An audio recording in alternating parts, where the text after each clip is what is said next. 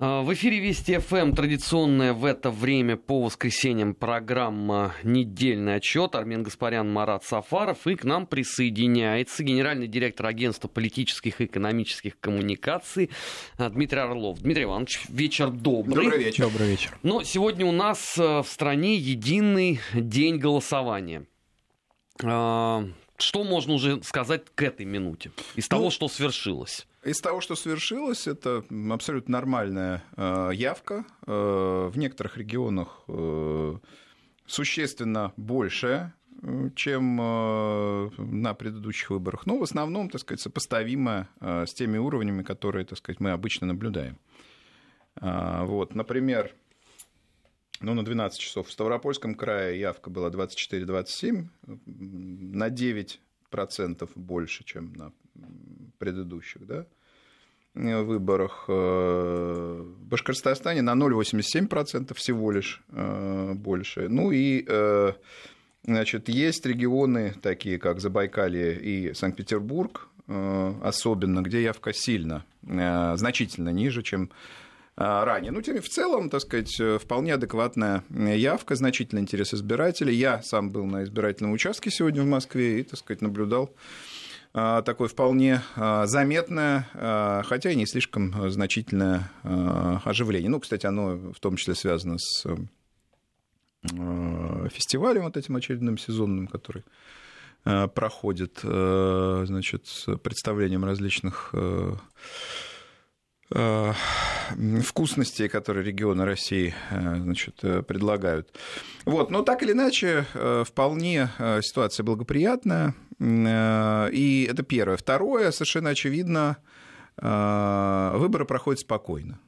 То есть есть, конечно, значит, регионы, где говорят о нарушениях, например, Хабаровский край – где, э, так сказать, совершенно э, очевидно значительное влияние ЛДПР и, ну и губернатора губернатора от, от, от ЛПР, значит, Фургала на ход выборов, и это, я думаю, еще будет предметом для обсуждения. Но это, пожалуй, единственный регион, где вот какие-то вопросы, проблемы возникают. В остальном, включая Москву и Петербург, жалобы, в общем, единичный характер носят, и в любом случае уже сейчас можно говорить о том, что ни характер претензий, ни э, их значение, ни их масштаб не позволяют говорить о том, что выборы не состоялись или к ним есть какие-то претензии значит, по их организации.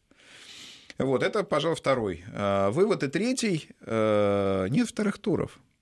То, что мы видим по уже состоявшимся выборам в Сахалинской области, в Забайкальском крае, а то, что мы, мы так сказать, можем наблюдать по значит, исследованиям которые делаются по выходу из избирательных участков, так называемый exit polls. Да? Так вот, по всем этим данным, данным ни в одном из регионов пока не фиксируется а, второй тур, и а, значит, целый ряд, я думаю, это уже мой прогноз по поводу прогнозистов, целый ряд прогнозов а, сегодня к вечеру, значит, как в известной сказке с Золушкой, да, кто-то потеряет туфельку и уже ее не найдет потом. Вот. Ну, я хочу напомнить, что я, как, так сказать, аналитик и э, в том числе специалист по электоральному прогнозированию, не прогнозировал э, вторых, ни одного второго тура на этих выборах, и я был в меньшинстве.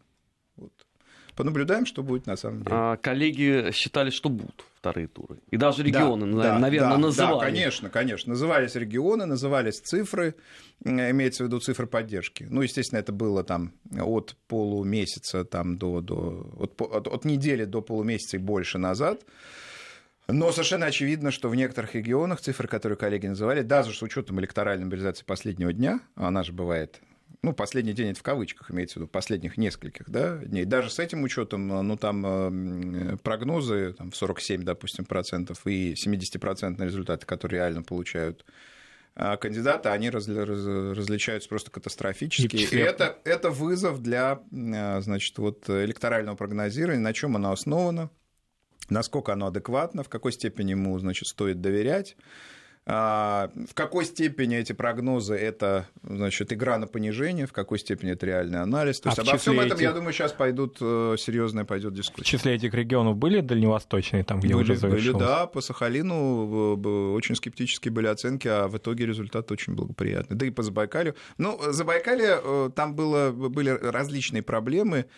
А, в ходе выборов, правовые, например, связанные там с э, значит, порядком регистрации выдвижения. И вообще там компания была такая непростая, скажем так. Но а, да, прогнозировался второй тур и там. На Сахалине очень многие прогнозировали. Ничего такого даже рядом нет. По тем данным, которые уже обработаны во всяком случае. Ну, оппозиция э, выпрыгивала буквально из э, собственной шкуры на протяжении там, последних э, полутора месяцев. Много чего говорили. Вот я смотрю э, за теми данными, которые поступают, и понимаю, что мы, видимо, живем в каких-то разных абсолютно измерениях, потому что не совпадает абсолютно ничего с тем, что они нам спрогнозировали. Вы знаете, это связано с очень простым э, обстоятельством. Есть э, среда медийная, политическая, интернет-среда, среда телеграм-каналов, э, сетей. Ну, короче говоря, тусовка, так если. Ну, значит, по гамбургскому счету, да, значит, она живет своей, так сказать, повесткой, своими темами темами. Вот. А население значит, и думает, и реагирует совершенно иначе. это выборы, так сказать, которые это показывают в очень значительной степени, рельефно а, показывают. Самый яркий, конечно, здесь пример – это выборы в э, Московскую городскую думу. Казалось на каком-то этапе, да, что э, протест составляет вообще значит, э, основу, да, э, содержательную основу того, что происходит, выборов. Но потом какой-то... А на самом деле это просто был сбитый фокус. То есть э, политический класс, деятели протестного движения, э, оппозиция, они просто на этом, так сказать, фокусировались и стремились, э, значит, сфокусировать на этом мнение там а, большинства москвичей. Этого не получилось. Э, значит, фокус нормализовался, и к концу последние там, дней 10 избирательной кампании мы реально следим за кампанией. Вот. А вот в ней все эти opinion-мейкеры, да, и а, представители различных протестных сред, там, а, значит, э, блогерских, э, телеграм-сообществ, социальных сетей, все эти, значит, деятели, они оказались там, где они должны были быть ожидаемы, то есть на периферии. Вот. Ну, а итоги выборов, так сказать, мы еще будем э, наблюдать, конечно. Я имею в виду в Мосгорду. Причем это как-то обозначилась их периферия вот буквально за последние там дней 10. Да, да, я об этом и говорю, угу. дней 10. До этого было реально э, политическое, информационное, коммуникационное доминирование. И многим казалось, что, значит, вот э, э, чего-то, значит, здесь не договаривают, картина не такова, как Значит, на самом деле кандидаты, которые выдвинуты, они вот, значит, не отражают мнение избирателя. А на самом деле повестка, она вот такая. Ну и где она сегодня? Эта повестка протестная. Тем, при этом мы ведь видели сейчас да, из различных репортажей, что на избирательных участках и значит, господин Навальный супруга, и госпожа Соболь, и многие другие э, значит, э, люди, которые олицетворяют московский протест и протестное движение. Значит, э, избиратели голосуют таким образом, э, как считают нужным. Тусовка э, и дальше продолжит жить в своем мире или начнет приближаться все-таки к тем вопросам, которые действительно в реалиях существуют? А, я думаю, что осознание реальности, оно всегда это горькая такая штука. Горькая, холодный душ. По-разному можно назвать. Э, и для российской оппозиции было много, много таких, э, немало, скажем так, э, таких эпизодов холодного душа. Это вот президентские выборы 2012 года значит, с колоссальным результатом Путина. Это целый ряд региональных кампаний последнего времени. И вот, я думаю, эта региональная кампания в целом, все выборы 8 сентября, от Москвы до, до самых до окраин, а, значит, в буквальном смысле, потому что Сахалин и Забайкальский край это очень далеко от Москвы и вообще, так сказать, на, так сказать, на другом краю, в общем, а, планеты даже. Вот, а, значит, я думаю, что Э, это будет холодный душ, который заставит э, очень многих деятелей оппозиции пересмотреть технологии и методы, которые они применяют. Ну, я думаю, что и, скажем, для московского политического класса в целом, не только для оппозиционного, эти выборы, конечно, тоже станут уроком. А, уроком э, направлен на то, что с людьми надо осуществлять детальную, постоянную так сказать, коммуникацию. Только тогда будет успех. А, правильно ли я понимаю, что в массе своей вот эти все оппозиционные настроения это даже не столько про а, сегодняшнюю условно выборную повестку, а скорее прицел на 2021 год и проверить самих себя еще лишний раз? Да, но проверка оказалась боем в той же Москве, и бой оказался по, по итогам, хотя он был яркий, заметный, не выигранный, проигранный бой. Вот, поэтому, конечно, а, значит, любые выборы это Э, проверка боем, это концентрация ресурсов, это, значит, достаточно жесткое противостояние э, и в ходе агитационной кампании, э, и в мобилизации избирателей. Пока оппозиция никаких значимых результатов не демонстрирует, если не считать Хабаровский край, где у власти находится губернатор от партии ЛДПР. И еще раз говорю, на мой взгляд, это мой тоже мини-прогноз. Предстоит серьезный разговор по поводу того, э, какими методами значит, э, обеспечивался столь заметный, как ожидается, результат э, кандидатов ЛДПР на этих выборах в Заксобрание. И еще один а, момент, потому что у нас на протяжении больше года многие говорили о том, что вот э, Единая Россия теряет рейтинг, Единая Россия теряет поддержку. А, это может быть звездным часом оппозиции, но как вот я посмотрел, потому что вот есть, судя по всему, там ситуация нормализовалась с этой точки зрения для Единой России. То есть это было что, сезонное такое колебание общей усталости вообще от политики? Ну, начнем с того, что очевидно, ну или там с высокой степенью вероятности, все кандидаты, которые в губернатор, которые выдвинуты на этих выборах, побеждают. Из них большинство выдвинуты Единой России, 10 из 6. Значит, это ли не показатель? Далее результаты в муниципалитетах и заксобраниях. Ну, я уж не говорю о том, что с начала года там больше 70% кандидатов значит, от Единой России. Но я думаю, что и на этих выборах сегодня, к концу дня, мы увидим вполне, так сказать, убедительную картину. Это связано прежде всего с тем, что на региональных и муниципальных выборах Единая Россия идет, так сказать, ну, что называется, от местной повестки, от конкретных нужд. И э, абсурдно полагать, что послание к избирателю, с которым партия идет, если оно неадекватно их, собственно, нуждам и проблемам, что они за него, за него проголосуют. Это первое. Второе, э, партия реализует свои программы и проекты постоянно. И в том числе за счет партийного бюджета, то есть своих, условно говоря, средств. А, и, третья партия – большая электоральная машина. Огромная электоральная машина, которая, так сказать, э, постоянно работает. И она способна на тех же муниципальных, региональных, разного рода выборах значит, замещать огромное количество мест. Э, просто физически выдвигать кандидатов. Зачастую оппозиционные партии этого просто не в состоянии сделать, а затем жалуются. Но это, э, так сказать, претензию можно вернуть. Развивайте свою, так сказать, сеть сторонников и будет кого, э, кого выдвигать. Так что вот это вполне конкретные причины.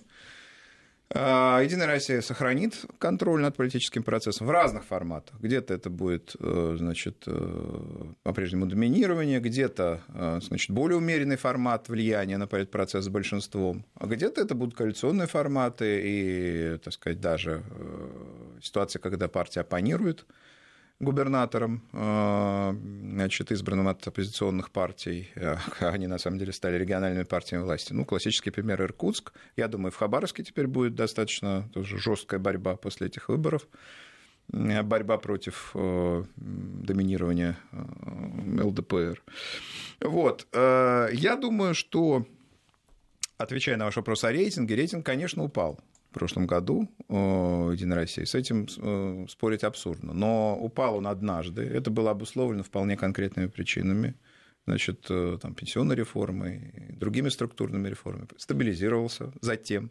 И, в общем, э, значит, с тех пор существенным образом он не падал. Рассуждение о том, что Единая Россия токсична, что она, значит, с ней не стоит иметь дело, что, значит, не, не, нельзя от нее выдвигаться, это просто разговоры, которые ни в политическом процессе, в ходе действий основных игроков политических, да, значит, кандидатов в депутаты, вообще российского политического класса. Так вот, ни в действиях политических игроков, ни в реакции населения, которую мы сегодня наблюдаем, эти предположения и выводы э, подтверждения не находят. Это, э, значит, э, так думает часть политического класса, так думает оппозиция, так думают, значит, там, деятели социальных сетей и телеграмма. Ну, это такой слой, кластер, часть всего лишь деятели оппозиции вот весь прошедший год говорили о том, что все, вот теперь вот позиции Единой России померкли. Сейчас Пошатнулись, мы, да. Да, сейчас мы, сейчас мы будем у нее шаг за шагом отнимать сначала области, а потом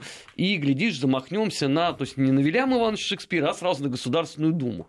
Но вот день голосования состоялся. И, судя по всему, опять это был холостой такой выхлоп. Ну, во всяком случае, э, расчеты очень многих э, игроков э, оппозиционных, они не оправдались. А по поводу Думы, по поводу того, что она, возможно, будет формироваться, так сказать, в, более степени, в большей степени по мажоритарному э, принципу, чем сегодня, то есть, допустим, 300 э, на 150, 300 одномандатников, 150 пропорциональных, 150 кандидатов, э, депутатов, избранных по пропорциональным, по, по, по, по значит, 150 пропорционально партийных, 300 одномандатников. Вот, значит, если даже Дума будет такая, вероятность этого существует, конечно, у власти будет серьезная проблема мобилизовать эти, этих самых 300 хороших кандидатов э, да, на, так сказать, округа, променеджерировать все эти кампании, это очень непростая задача. Только не надо забывать, что для оппозиции это тоже очень серьезная задача. Когда говорят, что власть не, не удержит, не предложит, э, не будет достаточно эффективной в поддержке этих кандидатов, давайте не забывать, что нужно еще 300 оппозиционных кандидатов найти. Ну, на самом деле, конечно, будет больше. Но Это 3... каждой партии надо да, 300. Ну, ну, пусть там не, не, не каждая займет. А, давайте снова возвращаемся к этому вопросу. Не каждая выдвинет там везде и так далее, понимаете? Ну, ну хотя вот. бы 100-то им надо. Вот. Каждой крупной оппозиционной партии нужно 100 серьезных кандидатов, которые смогут победить к вопросу о том, что когда ты говоришь, что ну, Единой России нужно 300, ты, ты помнишь, что тебе нужно 100.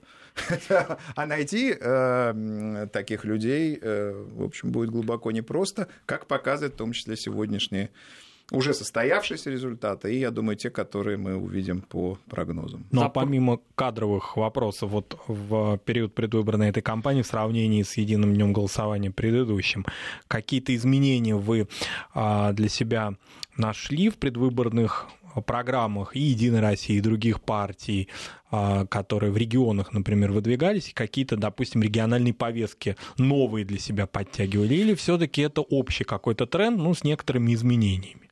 Ну, знаете, вот ощущение, а, значит, э, все пропало, да, ощущение, что будут вторые туры и, значит, оппозиционная, так сказать, вот эта повестка, проблемы для власти нарастают – оно э, сформировалось где-то за 5-7 дней до э, прошлых выборов и нарастало к дню голосования.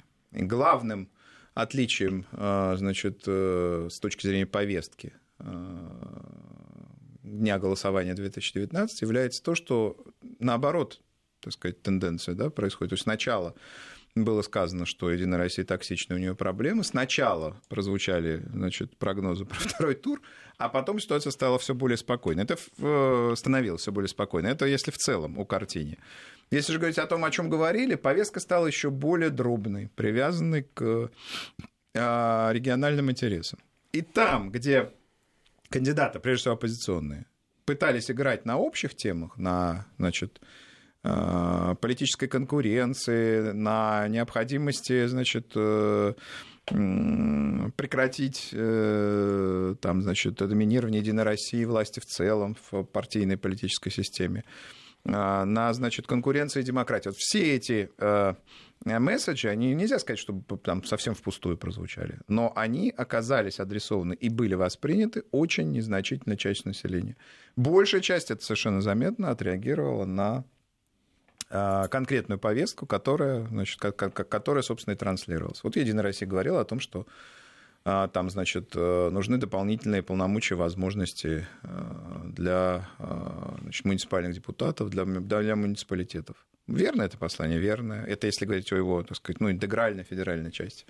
Вот, но было много и того, что, так сказать, обсуждалось в регионах, связанных с конкретными объектами, с э, социальной инфраструктурой, с э, социально-экономическим развитием. Да, повестка была разнообразная, скажем так.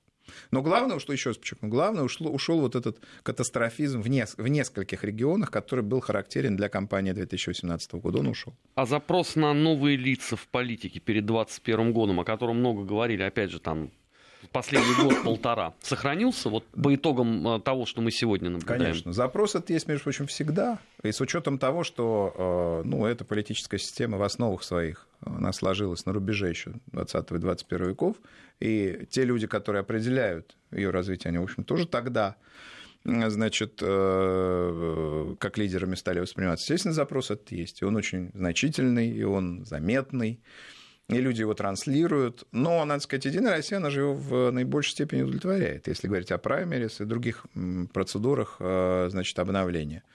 А, и, а здесь и... давайте посмотрим. Вот в Питере выдвинут Амосов, допустим, да, э, кандидат, противник значит, действующего губернатора. Но он очень давний политик. Он долгое время даже не был в Э, не занимал никаких выбранных должностей. Ну, конкретный классический пример. Причем ему претензий не предъявишь. Это хороший, серьезный, известный, там, с хорошей репутацией деятель, тут вопросов нет. И таких примеров очень много. Очень много.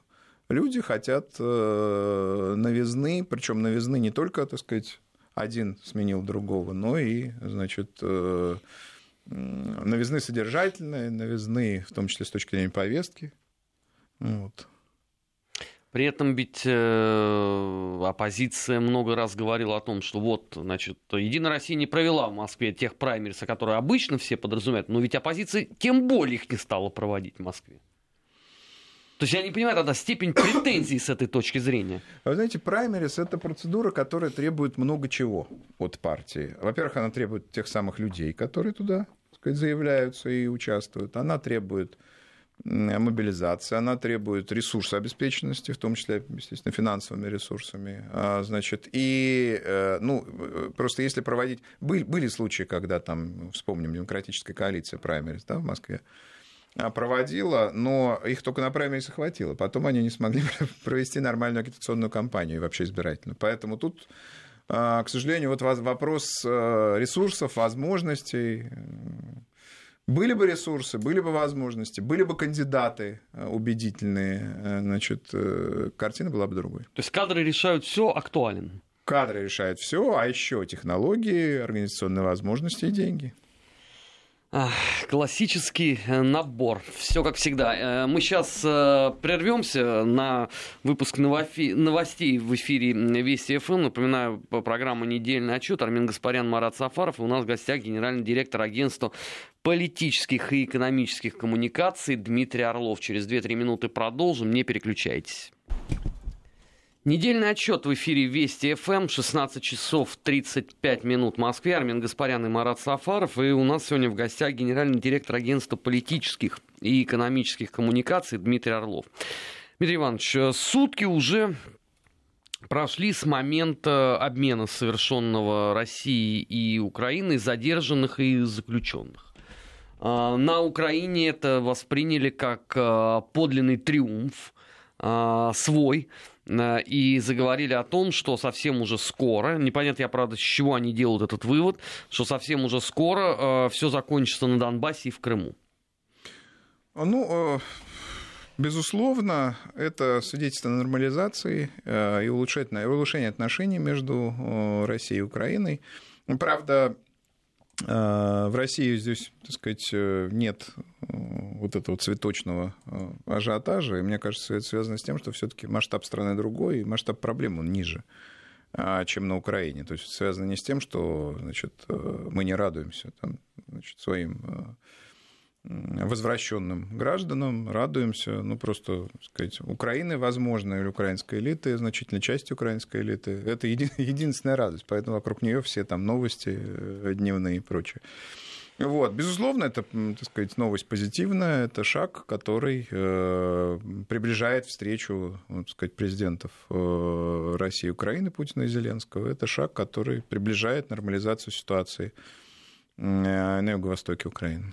Но при всем этом ведь официальная риторика и позиция Киева по ключевым вопросам не претерпела ровным счетом никаких изменений. Нет, несколько изменилось, я не согласен с вами. Несколько изменилось в тональности, в а, так сказать, какой-то меньшей агрессии, а, значит, в призывах к Владимиру Путину сделать там что-то. Раньше это были ультиматумы.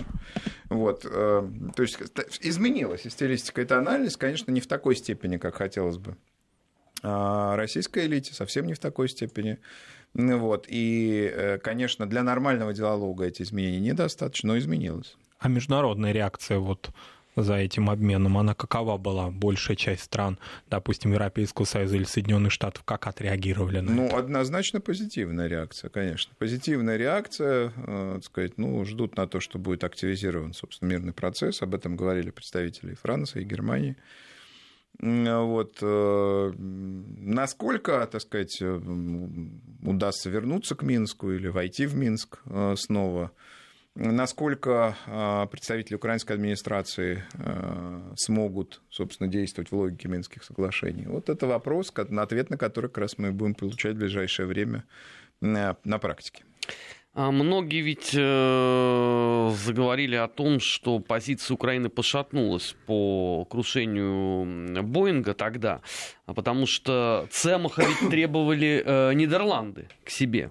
Они успели осуществить какой-то один отдельно взятый допрос, но теперь э, Цемах оказался в числе людей, которых э, обменяли 7 э, сентября.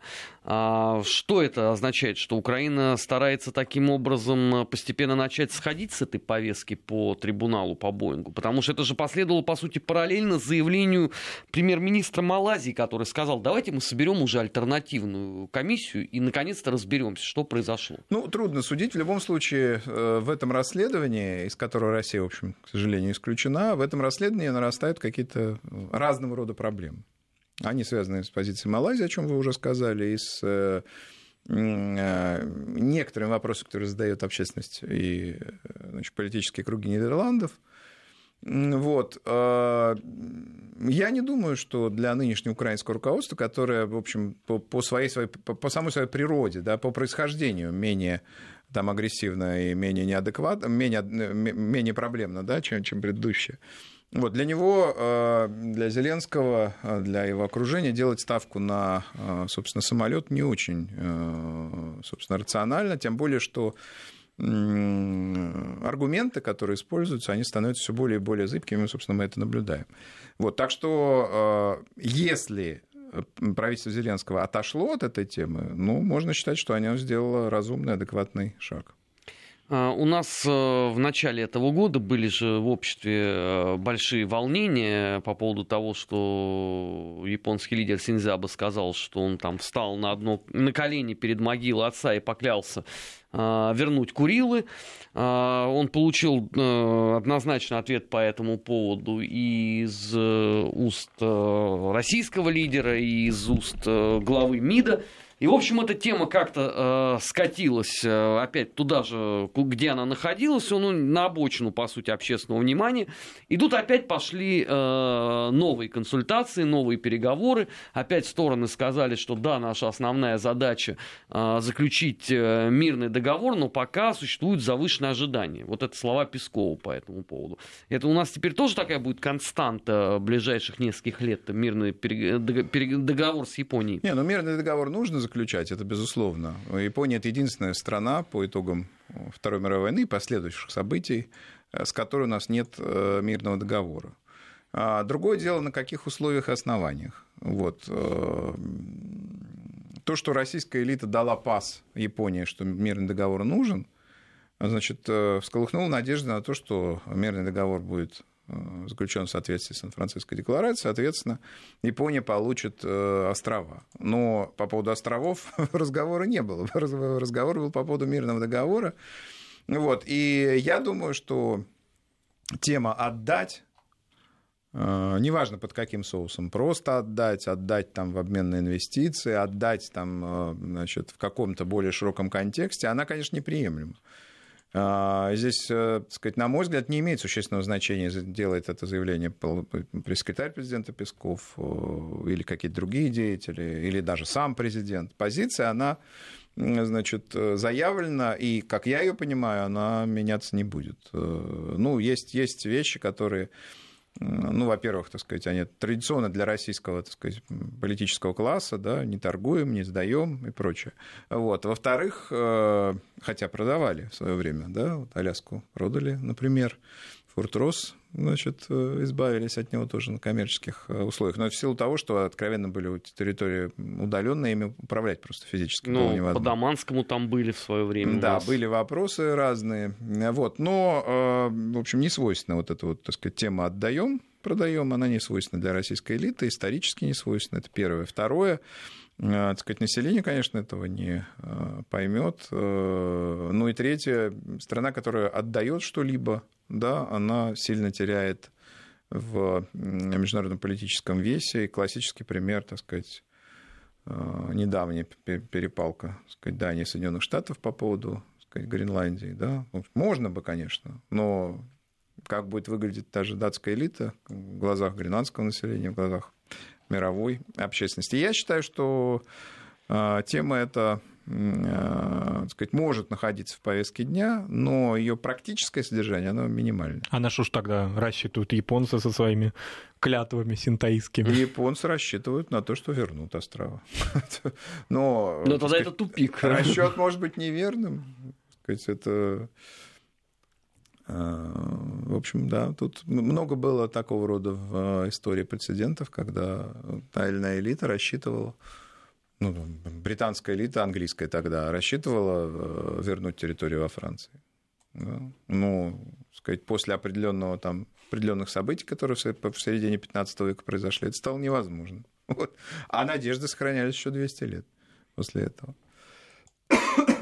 Ну, тут-то просто разница-то буквально в 7 месяцев между предыдущим отказом и опять э, заходом на новый раунд переговоров. Это гипер какая-то наивность тогда. Что за такой ну, короткий нет, срок это не может что-то поменяться. Э, это не наивность, это может быть попытка предложить какие-то новые аргументы. Мы можем что-то не знать в ходе этих э, переговоров. Но в любом случае э, представление о том, что давление на Россию – или влияние на Россию с точки зрения значит, возврата островов может быть результативным, это очень наивная позиция. Наивная в историческом смысле. А, продолжаются события в Гонконге. Они уже э, затмили даже абсолютного фаворита, казалось бы, этого года. Акции протеста во Франции. Но там вообще происходят какие-то странные совершенно вещи. Э, уже подсчитан ущерб, он, судя по всему, оппозицию совершенно не беспокоит. Но они теперь уже обращаются к, э, к Трампу с просьбой спасти город. Да, это правда. А я не понимаю, а Трамп к этому какое все имеет отношение? Ну, для того, чтобы спасти город, можно очень просто сделать, разойтись. И все. И город будет спасен Нет, ну, от там... дальнейших убытков, ну, по крайней мере. Тем да. более, что этот законопроект, то ведь он отозван фактически. Отозван, отозван. Под, под влиянием, под давлением, собственно, протестующих отозван этот законопроект. Вообще в Гонконге очень сильный вот этот бэкграунд, так сказать, не вернуться в Китай в полной мере или там не сливаться с Китаем. А, а там счетчик-то уже он тикает. Счетчик, конечно, счетчик, конечно, как, как во многих других местах часики-то тикают, да. Вот. Но а, очень значительная часть населения Гонконга не хочет в Китай физически, не хочет единых правовых оснований не хочет быть, собственно, китайцами, э, вот, видит очень много проблем, и, э, в общем, это вполне закономерно.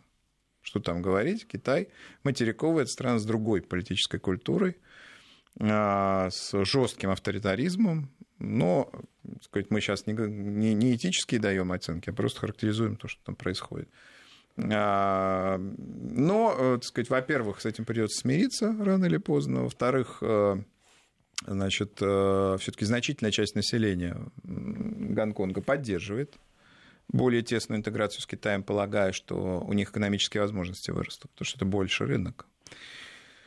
Вот. Э, так что в историческом смысле, да, э, так или иначе, Гонконг в Китай значит, интегрируется. Другое дело, не, не, не исторический смысл, а конкретный момент. А конкретный момент нам показывает огромное количество протестующих, и все более и более значит, жесткие признаки, признаки все более и более жесткой эскалации. Это и там, значит, противогазы, постоянно применяемый значит, собственно, газы применяемые, водометы, которые были применены в последние две недели очень жестко.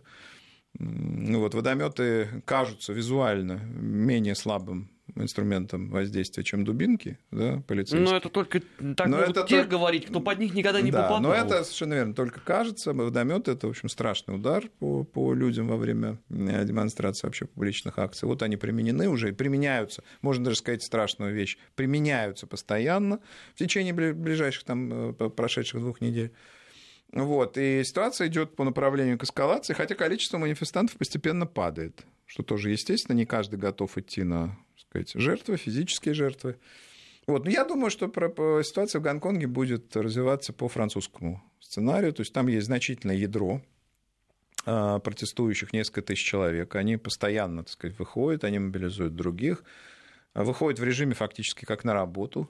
Вот. Но, как мы видели на примере во Франции, жесткая, занята однажды жесткая позиция, что, так сказать, в чем-то мы можем пойти навстречу, в смысле политических требований. Ну а с точки зрения общественного порядка там, и так далее, никаких, никаких такого рода значит, встреч не будет. Вот э, если действовать таким образом, я думаю, на горизонте 3-4 месяцев протест это прекратится. Но, но не 3-4 дней.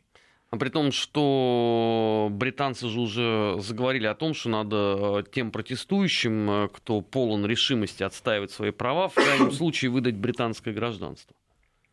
Ну, То есть у них изначально уже тогда есть плацдарм для отступления, в случае чего. А, слушайте, это хорошо бы, конечно, получить, так сказать, британское гражданство, но Британия э, в этом смысле не Россия, которая готова давать свое гражданство там, значит, выходцам из сопредельных стран в упрощенном режиме. Британия сейчас ей непросто, там существенные правовые ограничения грядут в стране. А, который планирует ввести э, Елизавета II. И ограничения связаны с Брекзитом. Им сейчас, им сейчас не до того, чтобы еще несколько там, десятков тысяч человек прибыло из Гонконга значит, за а, британским гражданам. Понятно, что это будут нормальные, в смысле, э, значит, э, там, каждодневного поведения, условно говоря, там, законопослушности и так далее. Англоязычные, Англоязычные, да. Это вот нормальные англии, британские граждане значит, э, а не те, у которых есть проблемы с социализацией, с интеграцией там, в британское сообщество, э, в смысле, сообщество э, значит, гражданское и так далее. Но, тем не менее, вот эти несколько тысяч сейчас для Англии проблема, и даже если некая часть британского политического класса делает пассы гонконгским повстанцам, это не значит, что значит, э, эти пасы закончатся реальными решениями, вот, э, направленными на выдачу э, британских паспортов. Хочу еще раз подчеркнуть, у Британии сейчас очень непростая ситуация. Предстоит беспарламентское правление.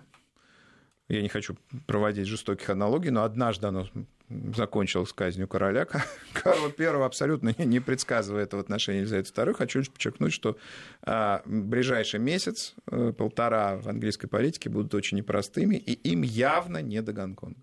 Ну и еще одна тема, которую хотел бы сегодня обсудить, это торговая война Соединенных Штатов и Китая, потому что 1 сентября а, были введены торговые пошлины на импортные товары в рамках торговой войны Вашингтоном а, до 15% на китайские товары на 125 миллиардов долларов. Ну, естественно, что э, Китай э, не захотел находиться в положении обезьяны, которая сидит и смотрит, когда там проплывет э, труп крокодила, и приняла симметрию. До какого состояния они будут доходить в этом ну, у Китая много ресурсов и возможностей, и э, значит, я думаю, что они будут отвечать симметрично столько, сколько, собственно, смогут, ну, бесконечно, на самом деле.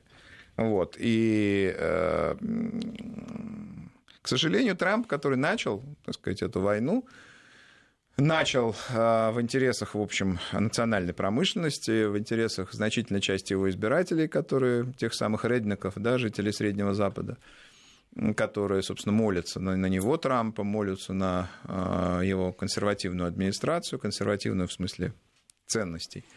Вот. Э, но, сказать, все вернулось бумерангом. С одной стороны, те производства, на перенесение которых Соединенные Штаты настаивал Трамп, туда не вернулись. Все-таки слишком высокие издержки, прежде всего по зарплате, слишком высокие налоги. А с другой стороны, Китай-то ответил и продолжает отвечать. И вот этот бумеранг постоянно так сказать, возвращается, он приходит, приводит к экономическим проблемам. Более того, то, что мы стоим на пороге рецессии, это уже, в общем, всеми практически э, признано так сказать, специалистами в э, в сфере э, социально-экономической признано, что, в общем, это исключительно то есть не исключительно, в высокой степени следствие торговой войны, то, что мы на, на грани рецессии. Вот. Бить они будут друг другу столько, сколько возможно. Значит, Китай ответит 15%. В следующий раз, когда Соединенные Штаты ведут еще какое-то ограничение, значит, соответственно, симметричное или асимметричное значит, ограничения введет Китай. Удивительно, что они этим занимаются вообще, потому что э, две этих экономики, американская и китайская, очень между, между собой связаны. А что думают Они насчет... в режиме симбиоза функционировали. Насчет Одна производила, вторая платила. И вот, так сказать, это перетекание было э, естественным и логичным, и у предыдущих президентов э, хватало, в общем, адекватности это воспринимать. Ну вот Трамп решил поиграть, игра затягивается и приносит все больше и больше, э, все больше и больше ущерб. А демократы что думают об этом? Вот консервативный там избиратель, он там счастлив от этой войны. А демократическая партия? Конечно. Демпартия, ее сторонники, сторонники глобализации в широком смысле их же много в американском так сказать, обществе, до трети, я так полагаю, очень последовательно сторонников.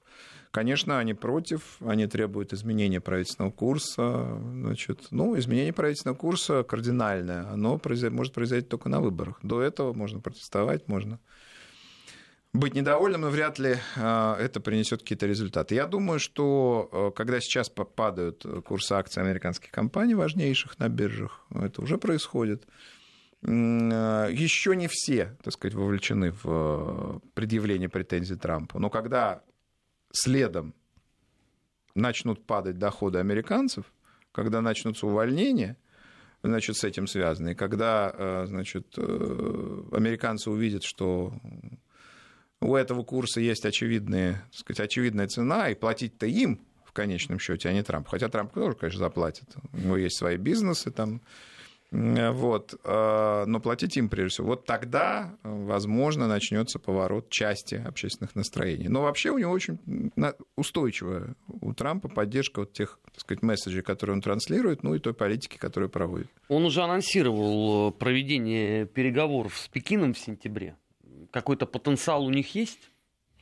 А, ну, потенциал есть всегда, тем более, что взаимодействие дипломатических служб э, и торговых ведомств американско-китайского, они давние, очень, так сказать, такие тесные, качественные, а, уважительные. Вот. Вопрос не в том, возможны ли контакты, будут ли переговоры. Возможны контакты и будут переговоры, а в их результативности. Вот. Я очень сомневаюсь, что Трамп и та часть американского политического истеблишмента, которая за ним стоит, э, что они пойдут на пересмотр, на всяком случае, на кардинальный пересмотр этой политики. Потому что эта политика привела Трампа в значительной степени в Белый дом, и она ему дает голоса и текущую поддержку. То есть рассчитывать на то, что для, длящиеся полтора года э, вот эта вот торговая война с Китаем закончится преждевременно. Преждевременно, на мой взгляд. А срок попробуйте назвать, когда они могут закончить? Ну, я думаю, когда, так сказать, э, все э, значит, претензии взаимные будут высказаны, когда будет достаточно жесткая э, вот эта часть, когда минует.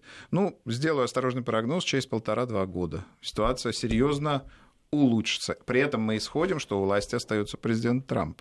Если, что, что власть не меняется. Если власть поменяется, ситуация изменится, изменится быстро. Спасибо, Дмитрий Иванович. Спасибо. Дмитрий Орлов был в недельном отчете. Впереди ждут новости. Вас не переключайте.